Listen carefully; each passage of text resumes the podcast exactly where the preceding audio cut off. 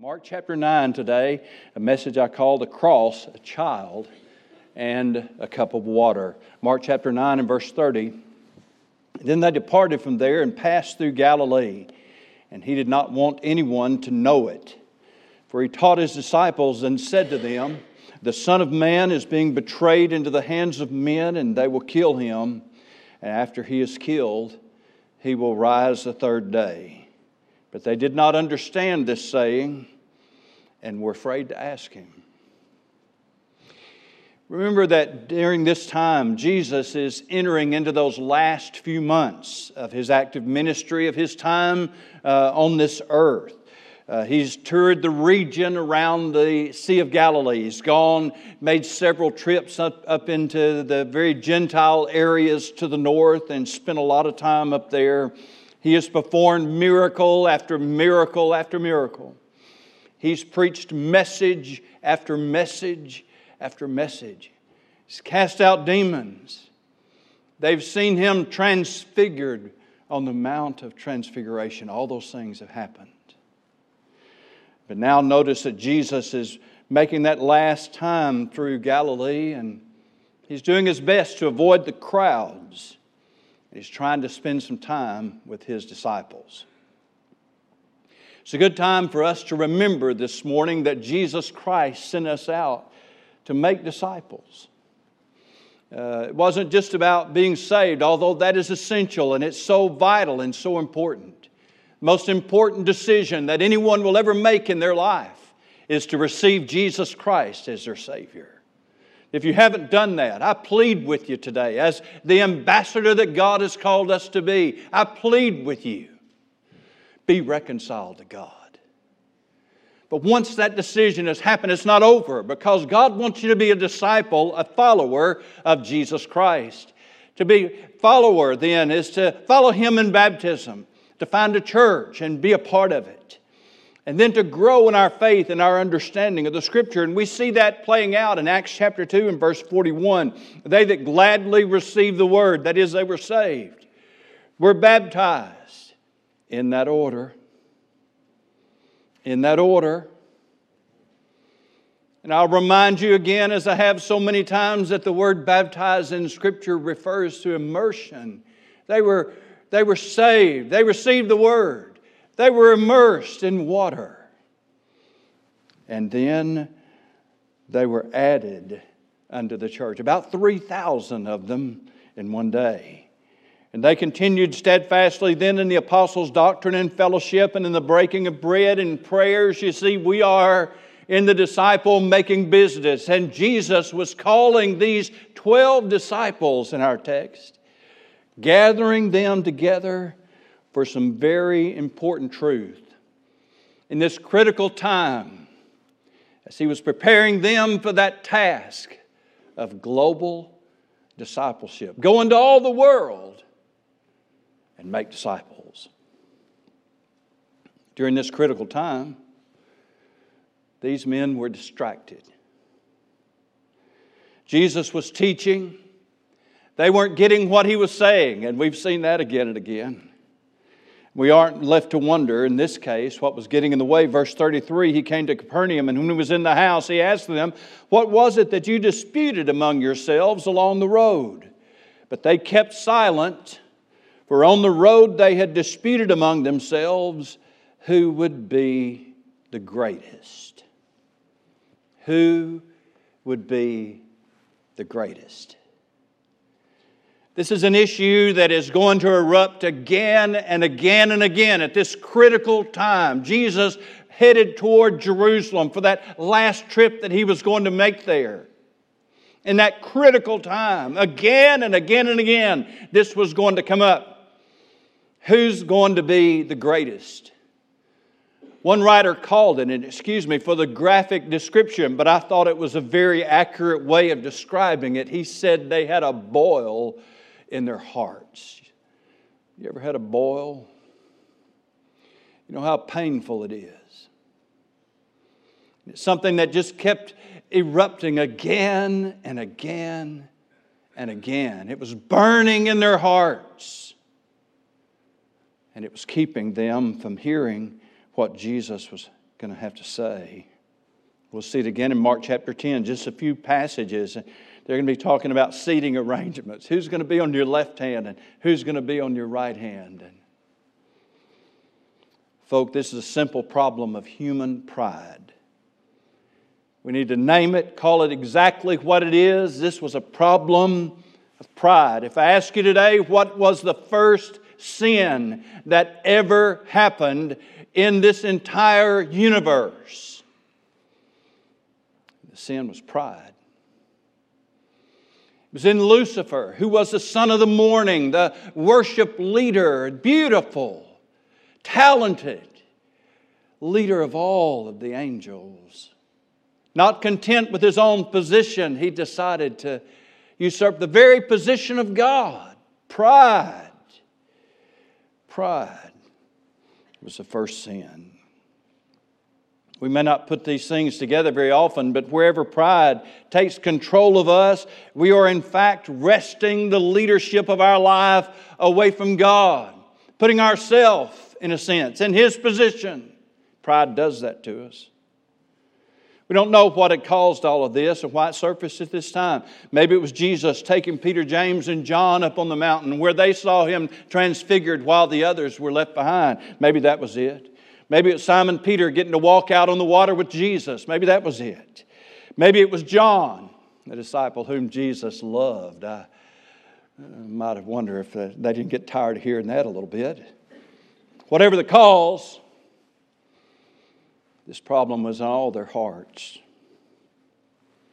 Be easy for us to point a finger at these men and wonder how could they walk with Jesus for three years, listen to Jesus, see all that they've seen, do all that they did? How could they let pride get in their hearts? But while we're asking that question this morning, let's look at those other fingers pointing back at us as we're pointing at them. How do we let it get in our hearts? Because we all fight the same battle. It works on us. It's not necessarily the attitude that we're better than everybody else or that we're greater than everybody else. It is simply a matter of, of selfishness, of self centeredness, of beginning to think about who's going to be in charge or who's going to make the decisions or who is going to be able to determine the direction. Pride brings a sense of entitlement as if we deserve this. It changes a Christian faith and message to be about us instead of about Him. Pride. Jesus was headed to Jerusalem. The disciples were thinking that this was it. They knew that Jesus was the Messiah. They knew about the promises that he was going to usher in the kingdom, that everlasting kingdom. They had watched some of the miracles that he had performed, and we just can't help but think this morning of the mighty demonstrations of power that they had seen. They had seen him walk on the water. That was a neat deal. They had seen him calm the wind and the waves so that even the elements of the storm obeyed his voice in an instant. They were out in the middle of the lake. One instant, the next moment, the Bible says they were on the shore. He suspended the laws of physics. They'd seen it. They'd watched him multiply food and feed the thousands. They'd seen him raise the dead. They watched as a crowd of people began to try to kill him. The Bible says he just walked out of them. It was like they couldn't even see him. How are you going to defeat such a man with that kind of power? They had every reason to expect in going to Jerusalem that he would defeat the armies of Rome, usher in Armageddon, wipe it all out, take on the throne, and start the millennial reign, the thousand year reign of Christ, right on the spot. They had every reason. With a man with that kind of power, with that kind of ability, who could do these kind of things, what army could stand against him? Think about Moses and how that he humbled the land of Egypt, and defeated the armies of Egypt. Moses didn't have the kind of power Jesus had. We think about Joshua and how he overcame uh, all of the giants in the land of promise. But you know what? Joshua, Joshua didn't do the things that Jesus had done.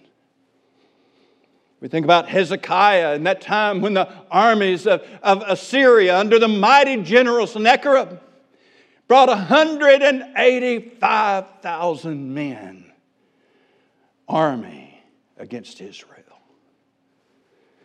And the whole army was wiped out. Wiped out. But Hezekiah didn't have the power Jesus had. I love the story of Jehoshaphat and how that he had led uh, in a time when uh, five different nations came against him. And who did he send out to battle? the choir. The choir. Not the soldiers, the choir. And that whole army was wiped out. But Jehoshaphat didn't have the power that Jesus had. We could go on and on with that this morning, but I hope you get the point. They had very good reason they knew that Jesus was the Messiah. They had seen him transfigured. They had heard the voice of God. This is my beloved Son in whom I'm well pleased. They knew the blessing and power of God rested upon him like no other. They knew the prophecies, they knew the promises. They were thinking, this is it, it's time. And so, who's going to be the right hand guy? What's our role going to be? That's what their mind was on. Who's going to be in charge? Who, what kind of benefits are we going to get? I know at least one of those 12 was asking that.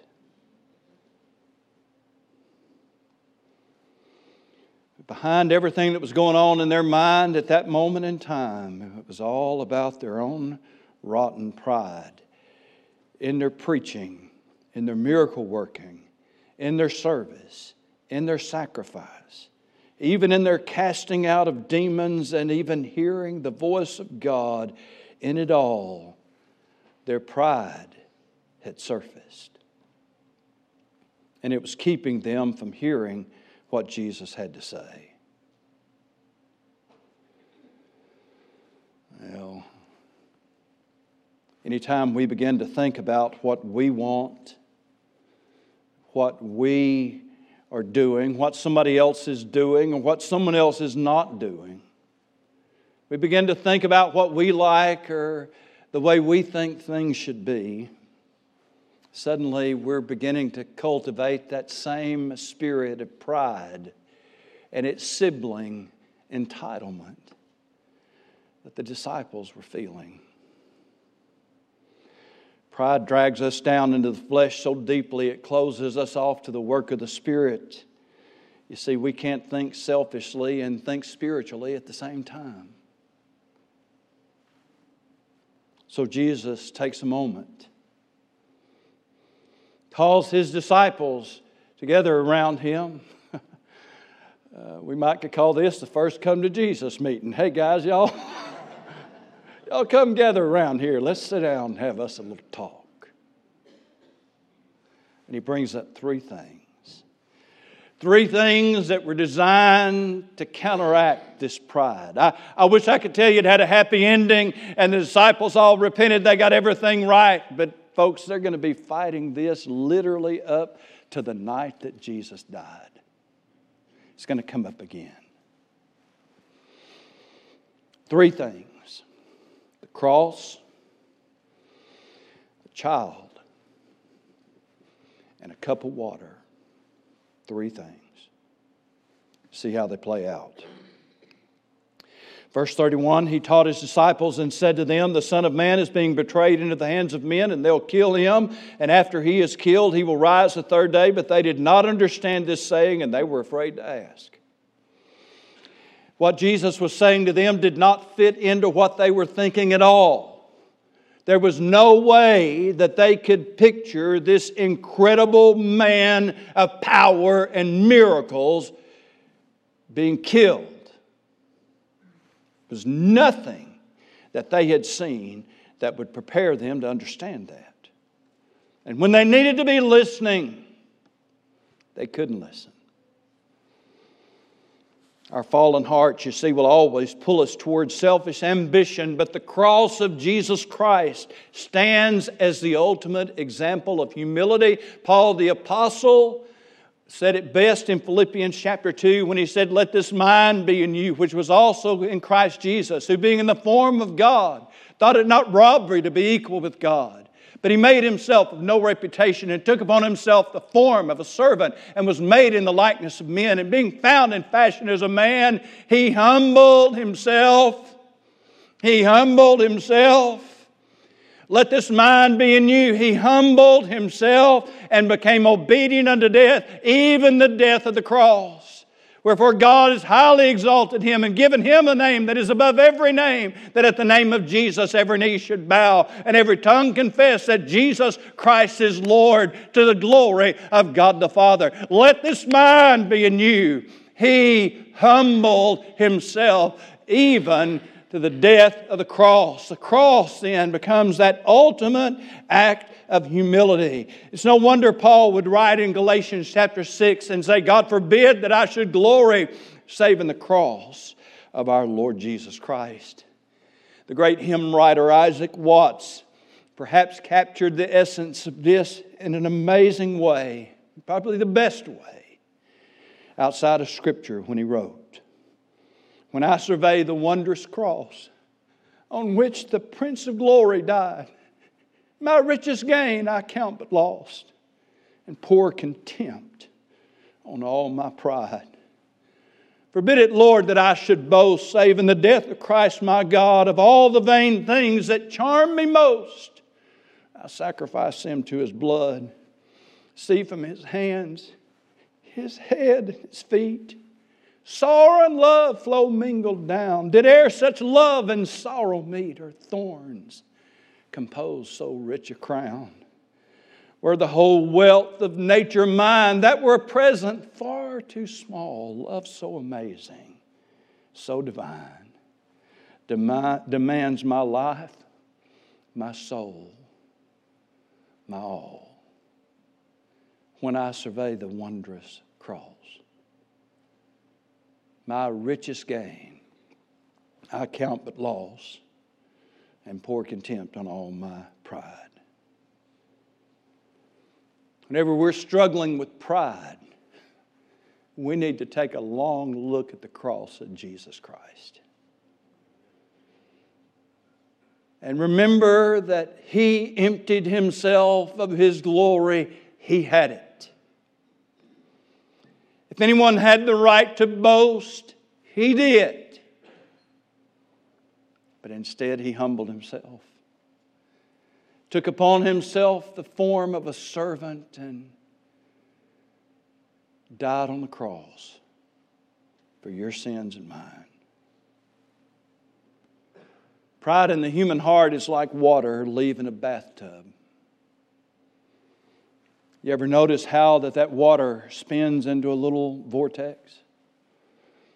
You've heard, of course, that in the northern hemisphere it spins one way, and in the southern hemisphere it spins the other way. Not true. Debunked. Sorry. Not true. Uh, scientifically proven. Uh, I bring that up today only to remind you that pride is like that.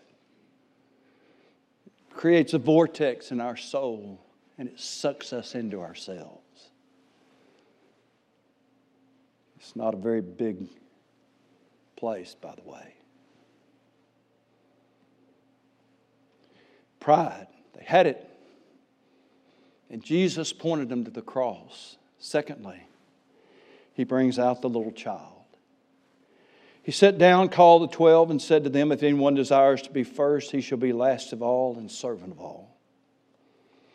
Then he took a little child and set him in the midst of them, and when he had taken him in his arms, he said to them, Whoever receives one of these little children in my name receives me. And whoever receives me receives not me, but him who sent me. When Jesus called them all together and asked them what they were arguing about, all 12 of them got the lockjaw. Nobody said a word.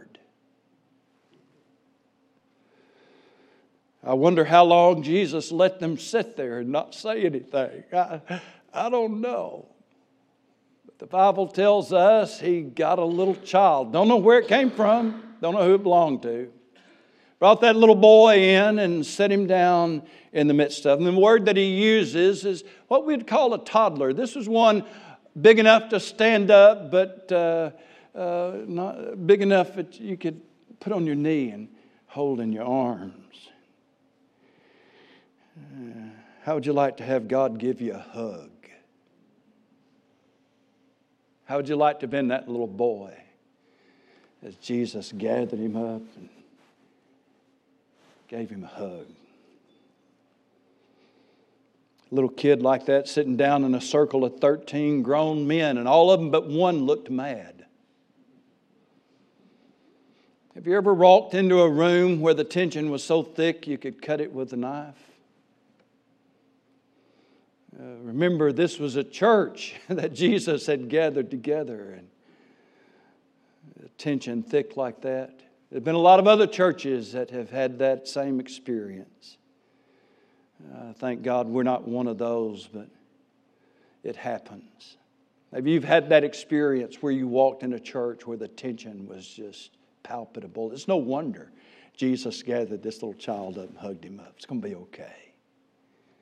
There's 12 angry men sitting around that circle. Jesus did not call this child into their midst to tell them that they were acting like kids or that they were being childish. Jesus talked about receiving this child. You know, a little child has no accomplishments, has no ability, uh, having five kids myself, I've always identified with the fellow who said that a baby is a loud noise on one end and no responsibility on the other. that's, that's kids. They are messy, they're helpless, they can't take care of themselves, they're lost, they're dependent and needy. They are everything that every one of us are when we come to Jesus Christ. We are lost. We're helpless. We're hopeless. We're dependent. We don't know what we need. We're crying. We don't even know what's hurting us. We can't even say. We can't take care of ourselves. How long has God been looking at people like that? It's no wonder He called a little child to them. Aren't you glad that God receives us, messes and all? Aren't you glad that He calls us to Him and says, Come unto me, all ye that weary and are heavy laden, and I'll give you rest? Aren't you glad that Jesus receives sinners? The question then that he was putting before them and the issue that he brings to them was not that he's telling them, you're acting like a bunch of kids. No. He showed them that he was receiving this child. This child. A child who hadn't done anything. A child who really couldn't do anything. There's nothing that child could do for him. Nothing. It was all about what he was going to do for that child. He received him, knowing that he was needy, knowing that he was messy, knowing that he'd received all of them the exact same way. The big issue then is are we going to receive one another? In fact, in the next chapter, Jesus is going to tell them that unless you come to, to me, he says, as a little child, you'll not enter into the kingdom of heaven until you recognize your need, until you recognize your helplessness, until you recognize that you need something, salvation, that you can't provide for yourself, until you come to Jesus like that little child. You, you, you don't come. You don't get to go to heaven. About as serious as it gets. But if God receives us that way, then we need to understand that He also comes to us in little children. He receives us as little children, but He comes to us in His little children needy, helpless, dependent, lost, messy, tear up stuff. Oh. Jesus comes to us through his children. So much so that he says, As much as you've done it unto one of the least of these, you've done it unto me.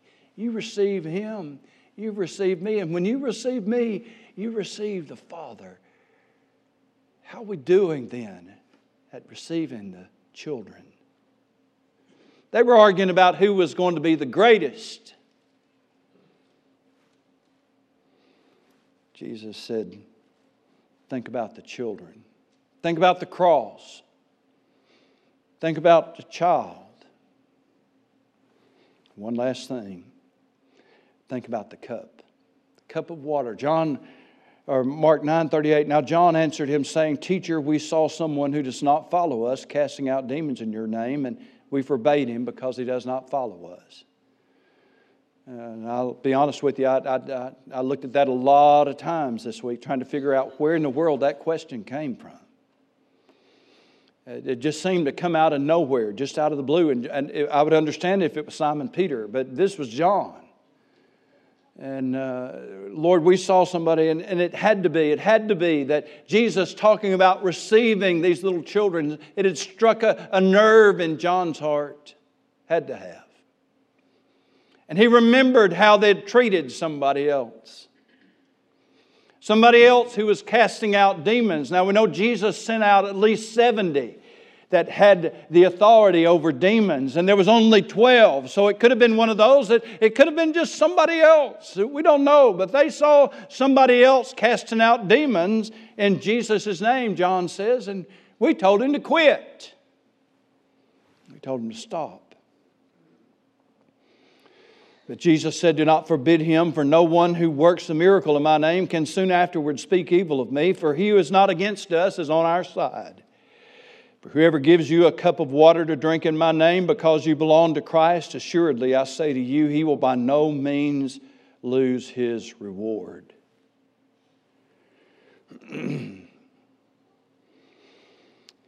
One of the things that pride does for us then is it makes us competitive, and we compete then with one another in two basic ways. We compete over who gets to do something and what they get to do. There's that sense of entitlement. This was something uh, that only we're supposed. They wanted some kind of control about this. No, this is our stuff.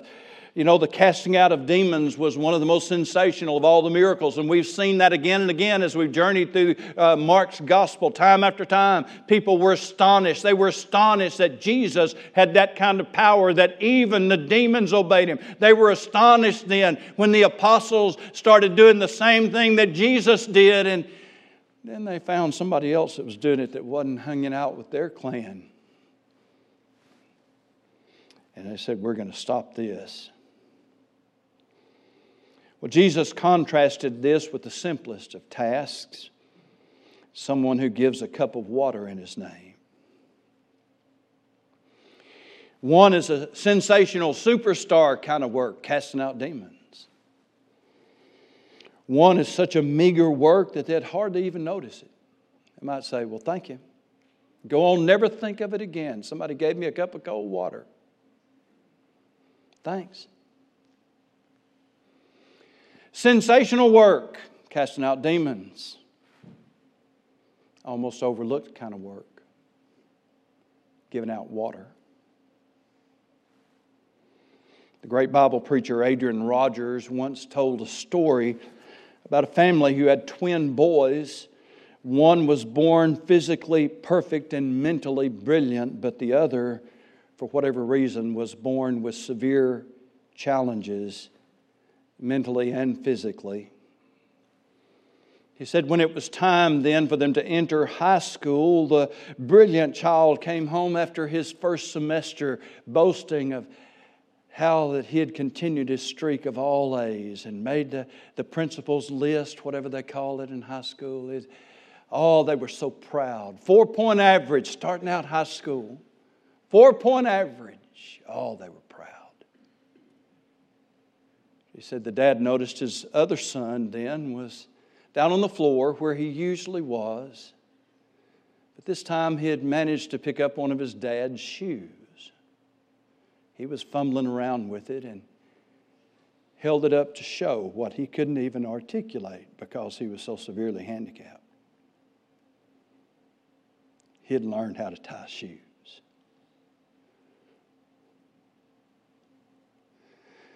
I want you to know something this morning.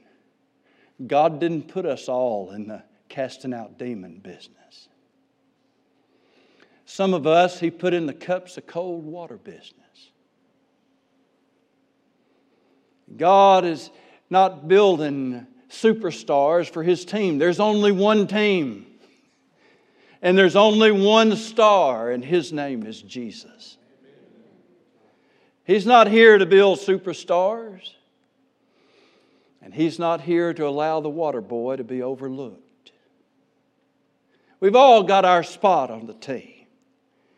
God and God alone is the one who decides who does what. And regardless of whatever we do in His name, unless the mighty Spirit of God works in us, and it's all for nothing, it doesn't even work except to the blessings and the power of Almighty God. God may have given you a talent. He had certainly given these apostles much. They had incredible power, they had incredible talents. They were going to change the world. But they needed to learn a lesson. God has only one team and only one king. A cup of water shouldn't surprise us this morning as we wrap up the end that the most effective thing that the devil has to use against God's people is pride. After all, that's what his problem was. It's what his sin was. That he knows what it did to him. And when he came to Eve, in that very first moment of temptation that ever plagued humanity, he held that fruit up to her. Did God really say? And she was told then that when she eats of that tree, she would be like God. Wonder where the devil got that idea. You'll be like God and you'll know good and evil. What did he appeal to? Pride. Pride. Pride. The cross, though, leaves no room for pride.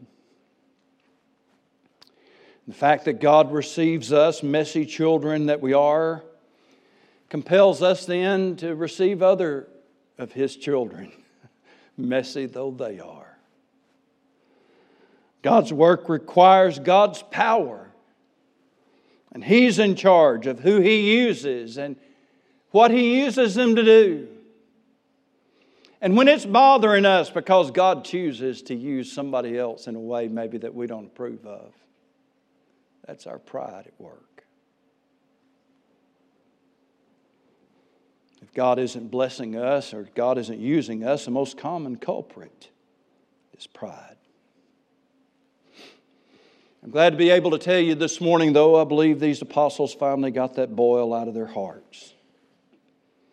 At the end of his life, Simon Peter would write in 1 Peter chapter 5 and verse 5 God resists the proud did you get that?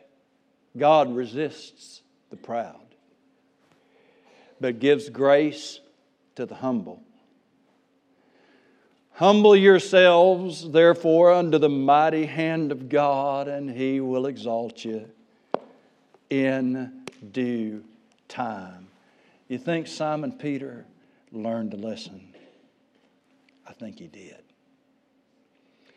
Might have took him a while. It takes us a while, but he got it. Humble yourselves under the mighty hand of God, and He will exalt you at due time. Pride is sneaky. If we start confessing our sins, and we're not much inclined to do that much, but if, if we did, chances are pride wouldn't be very high on any of our list. We think of a lot of things we struggle with, but we're not going to say, Well, I struggle with pride. Well, let me tell you something this morning. I struggle with pride, and so do you. Want me to give you a quick example? I'm going to do it whether you want me to or not. want a quick example? You know, you have a little fuss, a little disagreement.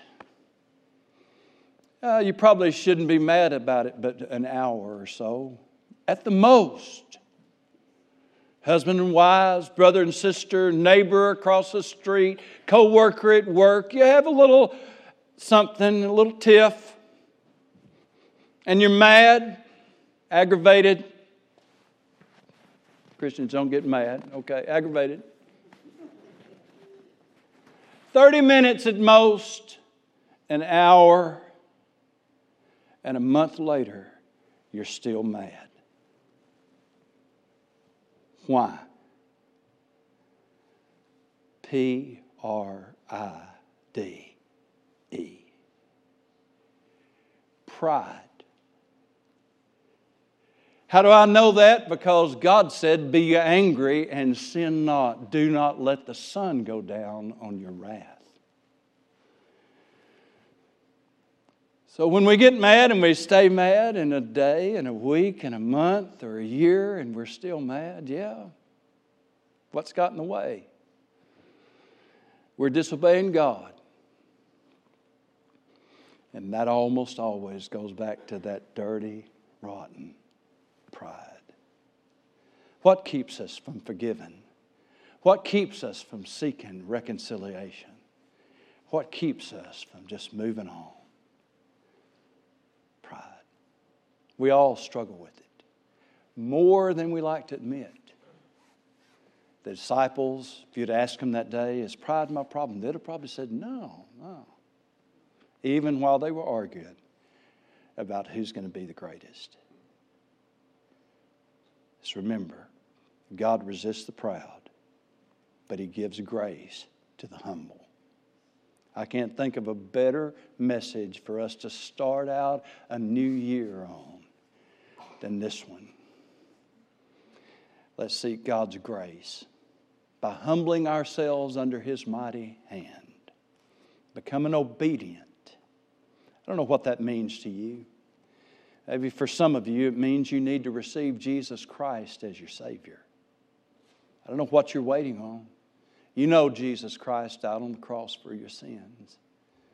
And He gives a simple message as many as received Him, to them gave He power to become the sons of God, even to those that believe on His name. If you need to follow Him in baptism, why are you waiting? If you need a church home and you believe that God intends for you to be a member at Faith Baptist Church, then maybe it's time for you to make that decision. Maybe you're just struggling. You're miserable, and you didn't realize until today that what's really happened is pride's got a hold of you. And it sucked your whole heart and soul into that little bitty vortex. It's just sucking the joy out of your life. That's what pride will do. Humble yourself under the mighty hand of God, and He will exalt you in due time. Let's stand together, please.